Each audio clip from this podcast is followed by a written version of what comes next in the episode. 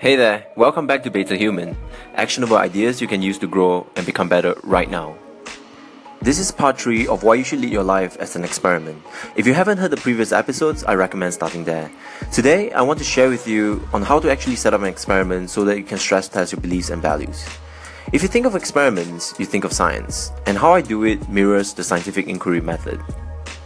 Essentially, there are six steps. Number one, you make an observation. Number two, you think of an interesting question. Number three, you formulate a hypothesis. Number four, you develop a testable prediction. Number five, you gather data. Number six, you develop a general theory. So let me give you an example. Here's how it went down for my own fasting experiment. I observed that I was overeating. So I began to question when was the last time I was actually hungry? Is my idea of hunger merely habitual?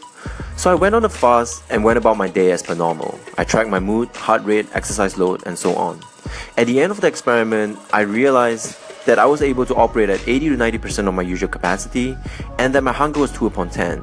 And I saw that my hunger was merely a habit, and even though I still go through phases when I overeat, I'm a lot more aware now. Here's another experiment I did. I had the realization that at the end of the year, I could only remember the big stuff that happened during the year. A lot of the little stuff were lost. So I wanted to see if I could remember better if I recorded all my learnings, and what would happen if I recorded every single learning I came across. So for a year, I set up a system to capture all my learning and I reviewed them at the end of the week. At the end, I had a document with all my collected learnings, 456 in total, and together they painted a more complete picture of my year, and I could even remember where most of them came from.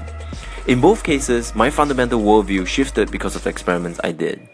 Here are some meta benefits of running experiments. Number one, you lower your stakes. Often, when I see people trying to make changes, they become too ambitious and they think of it as a huge shift.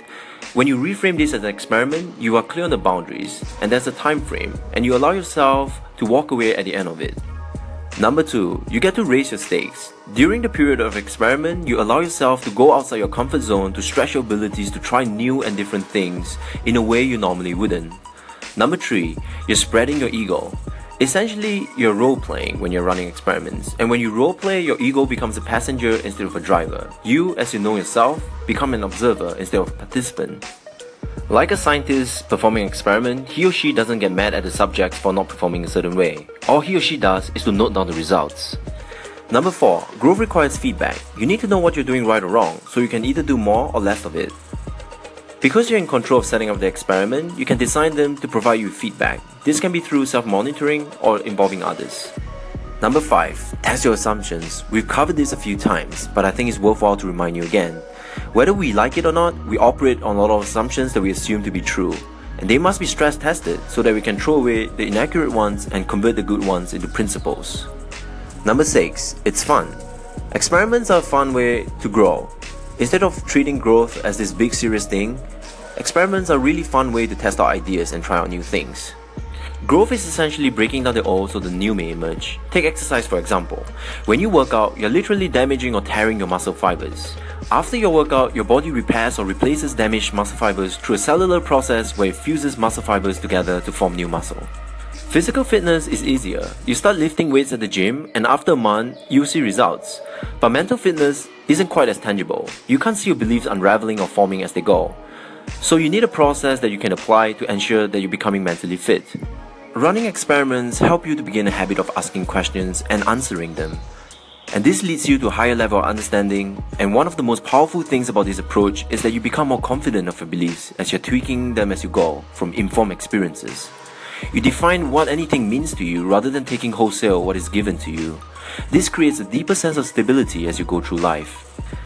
Lastly, this is useful because it's a framework you can use for systematic growth. Systems are crucial because you want to be able to repeat success. Maybe you want to get better at public speaking, so you can design an experiment to practice your speech privately daily for 5 minutes, with a goal of presenting at an event at the end of the experiment. Maybe you want to start exercising, so you design a 21 day experiment where you run 1k every day to complete a half marathon by the end of it. Whatever it is, when you lead your life as an experiment, most of the events that occur becomes a data point in the grand scheme of things. And the less judgmental you are on these events, the more open you are to experiencing as well as understanding them. Ultimately, a deeper understanding of your own beliefs lead to a deeper appreciation of your own being and the world around you. And when that happens, you are experiencing life more fully and vividly. Thanks for listening. I hope you found this useful and that you give it a try.